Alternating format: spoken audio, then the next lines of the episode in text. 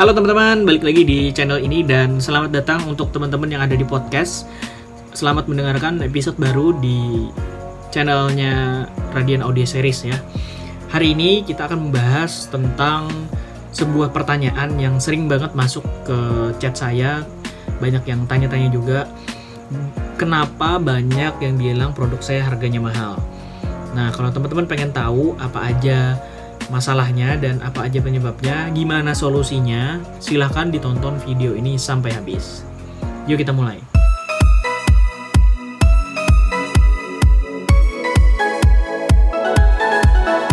Oke, sebelum kita masuk ke pembahasan utamanya, kita uh, mencoba memberikan pengantar dulu nih bahwa uh, dalam menjual sebuah produk kayak gitu ya, mau produk fisik mau produk digital, tentu kita tidak bisa sembarangan menentukannya, teman-teman jadi kita harus tahu dulu nih uh, kompetitor uh, yang sudah pernah menjual produk yang sama dengan kita itu naruh range harganya berapa.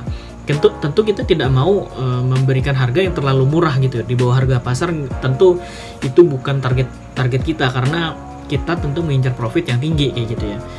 Misalnya aja harga modalnya itu 100 rupiah ya. 100 lah nggak nggak perlu rupiah 100 tapi teman-teman pengen misalnya jual 120 tapi ternyata di harga pasar itu justru bisa sampai 200 bisa sampai dua setengah kayak gitu ya. Jadi rugi dong kalau misalnya kita jual di 120 kita cuma dapat 20 sementara dengan modal yang 100 orang lain bisa dapat 250 profitnya ada 150 nih perbedaannya. Jauh banget dong kita nggak mau kayak gitu kita nggak mau rugi gitu ya. Jadi uh, sebelum kita menentukan harga produk kita lihat dulu cek dulu kompetitor yang menjual produk sejenis ataupun yang sama uh, di list dulu orang apa harga-harganya berapa gitu 5 sampai 10 list mungkin barangkali lebih banyak lebih bagus jadi teman-teman bisa punya pertimbangan yang lebih banyak kayak gitu ya. Nah, di list tuh uh, dari harga yang tertinggi sampai uh, dari harga yang terendah sampai yang tertinggi nanti dilihat oh ternyata memang pasar itu mampu membelinya dengan harga sekian sampai sekian misalnya kayak gitu ya. Jadi dengan seperti dengan riset seperti itu kita bisa menentukan harga jual kita nih. Kita mau bermain di range yang mana kayak gitu ya. Nah ini baru kita akan masuk ke uh, pembahasan yang utama. Yang pertama adalah kita harus membuat penawaran yang menarik dulu. Kenapa orang bisa bilang mahal? Karena penawaran kita nggak menarik. Jadi misalnya kayak gini harga produk teman-teman itu 100 misalnya tapi penawarannya nilainya dalam tanda kutip cuma 50 itu kan jauh tuh ada ada gap yang jauh ya antara harga dengan penawaran. Kalau bisa, ini saran saya uh, buatlah penawaran yang lebih tinggi daripada harga produknya. Misal kalau teman-teman jualannya 100, maka penawarannya bernilai 150 ataupun 200 kayak gitu ya. Nah, gimana kita mencara cara mendapatkannya adalah dengan memberikan benefit-benefit. Kita jabarkan aja benefit-benefit apa aja yang bi yang bisa teman-teman dapatkan ketika memiliki produk tersebut. Misalnya uh, produknya adalah apa misalnya eh, jam tangan misalnya jam tangan ya. Jam tangan nih harganya 100 uh, eh, dengan mempunyai jam tangan ini teman-teman uh, mendapatkan benefit misalnya garansi satu tahun garansi servis satu tahun misalnya atau garan ditambah dengan garansi toko 6 bulan misalnya ditambah lagi baterai gratis baterai 5 misalnya kayak gitu. Tambah lagi gratis servis tiga kali misalnya tambah lagi apa kotak eksklusif misalnya kayak gitu ya. Atau misalnya tambah lagi uh, untuk next order dapat uh, diskon 20% misalnya. Tambah lagi nanti untuk next order yang uh, jumlahnya lebih dari dua pieces dapat free ongkir misalnya kayak gitu. Nah dengan benefit yang segitu banyak dengan harga yang cuma 100 tentu orang akan merasa oh ini murah banget ya ternyata kayak gitu. Jadi teman-teman harus bisa memberikan penawaran yang paling menarik untuk produk teman-teman biar orang-orang tertarik untuk membeli produk kita kayak gitu ya teman-teman. Jadi uh, dipikirkan baik-baik sebelum memberi membuat sebuah penawaran ya gitu. Dijembrengin dulu deh semuanya semuanya uh, apa aja keuntungan-keuntungan yang bisa seseorang dapatkan ketika membeli produk kita kayak gitu. Jadi orang tuh nggak berasa kemahalan kayak gitu. Yang kedua adalah salah target market. Ini paling fatal biasanya salah target market. Ya jadi uh, misalnya teman-teman punya jam tangan harganya misalnya 100 uh, eh, sementara di pasaran harga jam tangan yang teman-teman jual itu sebenarnya hanya cuman 25 sampai 50 bisa jadi eh, teman-teman salah target market nih atau salah menentukan harga produk. Atau oke deh misalnya kalau teman-teman pengen profitnya lebih banyak oke jual 100 gitu ya. Tapi teman-teman nggak bisa mentarget orang-orang yang minatnya cuman di lima di harga 25 sama 50 nggak bisa. Karena mereka daya belinya cuman sampai segitu gitu loh. Jadi teman-teman harus mencari lagi target market yang lain yang memang benar-benar mampu untuk membeli minimal 100 dari harga teman-teman yang tentukan tadi ya. Jadi teman-teman harus tahu dulu nih produkku ini cocoknya dipakai oleh siapa? Atau produkku ini cocoknya dimiliki oleh siapa? Siapa aja yang bisa beli produk ini itu yang akan aku sasar itu yang akan aku target. Nah ini yang teman teman-teman harus uh, perhatikan ya.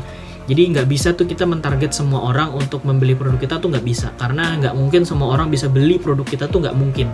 Jadi kita harus spesifik banget targetnya siapa. Misalnya dengan harga 100 oh ternyata uh, orang yang bisa membeli jam tanganku dengan harga 100 ini adalah misalnya range umurnya adalah 27 sampai 45. 27 sampai 45 tentu adalah orang yang mempunyai pekerjaan yang mapan. Ini udah pasti.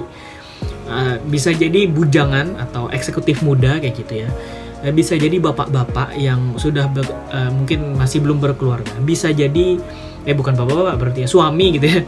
Laki-laki yang belum berkeluarga. Eh yang sudah berkeluarga tapi belum memiliki anak. Laki-laki yang sudah berkeluarga dan memiliki anak. Dan apa ya laki-laki yang yang pengen gaya aja gitu loh. Jadi teman-teman bisa nih uh, membreakdown uh, kira-kira orang yang orang yang mempunyai daya beli 100 ini orangnya tuh kayak gimana gitu loh. Teman-teman bisa memvisualisasikan sendiri kayak gitu ya. Dengan bisa memvisualisasikan sendiri kita akan lebih fokus untuk mengejar target market tersebut. Jadi nggak nggak nggak mentarget semua orang gitu loh. Karena capek loh teman-teman jualan ke semua orang karena nggak semua orang pasti mau beli produk kita. Jadi kita harus benar-benar mentarget orang-orang yang memang bisa membeli produk kita dengan harga seperti itu gitu. Uh, ketika ada yang bilang mahal berarti uh, dia bukan target market kita. Bisa jadi dia punya daya beli yang rendah atau memang dia pengen cari yang murah aja. Itu dua hal yang berbeda ya teman-teman. Punya daya beli yang rendah artinya dia memang nggak mampu karena dompet uh, keuangannya tidak mencukupi.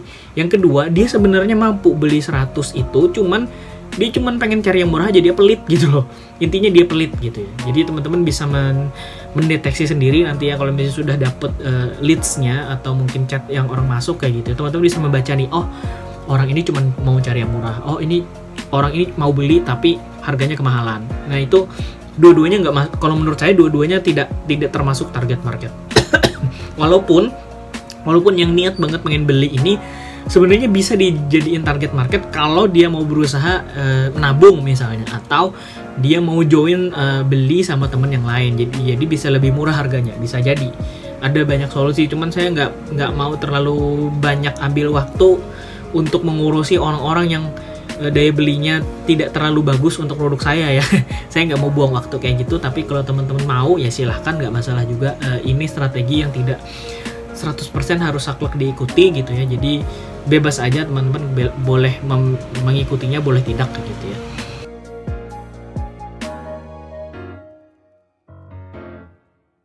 jadi itu udah dua berarti ya ada yang satu tadi adalah uh, penawaran yang tidak menarik yang kedua adalah sarah target market, yang ketiga adalah ini orang udah tahu produk yang mau dia beli, dia udah survei, terus dia mau tanya-tanya doang nih. Ini dia dia cuman mau cari pembanding nih. Dia udah tahu nih mau beli di di tempat lain gak, gak, gak beli di kita, tapi dia pengen cari pembanding aja. Untung-untungan lah kayak gitu.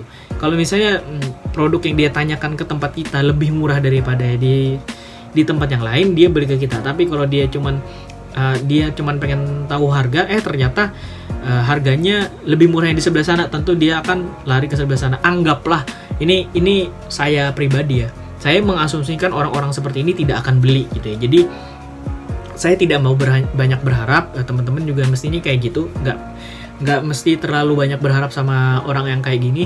Cuman dilayanin aja karena anggap seperti uh, latihan teknik closing. Nah ini penting nih.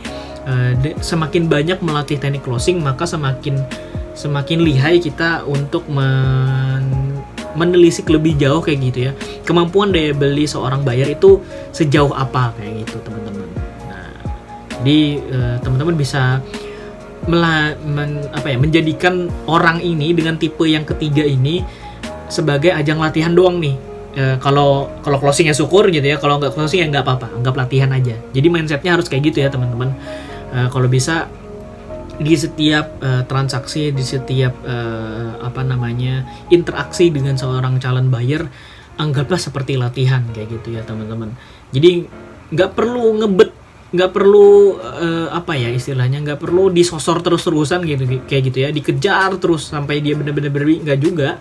Ditanyain aja pelan-pelan dibikin dia nyaman bikin dia uh, relax kayak gitu ya. Uh, bikin dia ngobrol kayak sahabat kayak gitu ya. Interaksi yang natural aja jangan uh, interaksi yang hanya terjadi antara penjual dan pembeli. Itu kesannya kayak membeli jarak ya teman-teman. Kalau saya sih biasanya mencoba untuk mendekatkan diri kepada calon bayar saya. Saya biasanya tanya-tanya dulu nih uh, kebutuhannya kayak apa, masalahnya di mana kayak gitu ya. Sampai dia benar-benar yakin bahwa kita adalah tempat untuk menjadi solusi dari permasalahan dia tersebut, bukan orang lain kayak gitu. Nah, tahu ya teman-teman. Semoga dengan adanya materi ini, eh materi video ini dan podcast ini bisa memberikan insight baru buat teman-teman yang baru belajar uh, bisnis online dan uh, mungkin masih ketemu apa mungkin masih kesulitan gitu ya mencari uh, atau menjual produknya ke orang lain melalui bisnis online. Semoga bisa mencerahkan. Silahkan dibagikan video ini karena ini gratis. Silahkan bagikan podcastnya juga. Terima kasih banyak buat yang sudah dengar podcastnya dan sudah nonton videonya sampai habis. Sampai ketemu di video-video berikutnya. Dadah.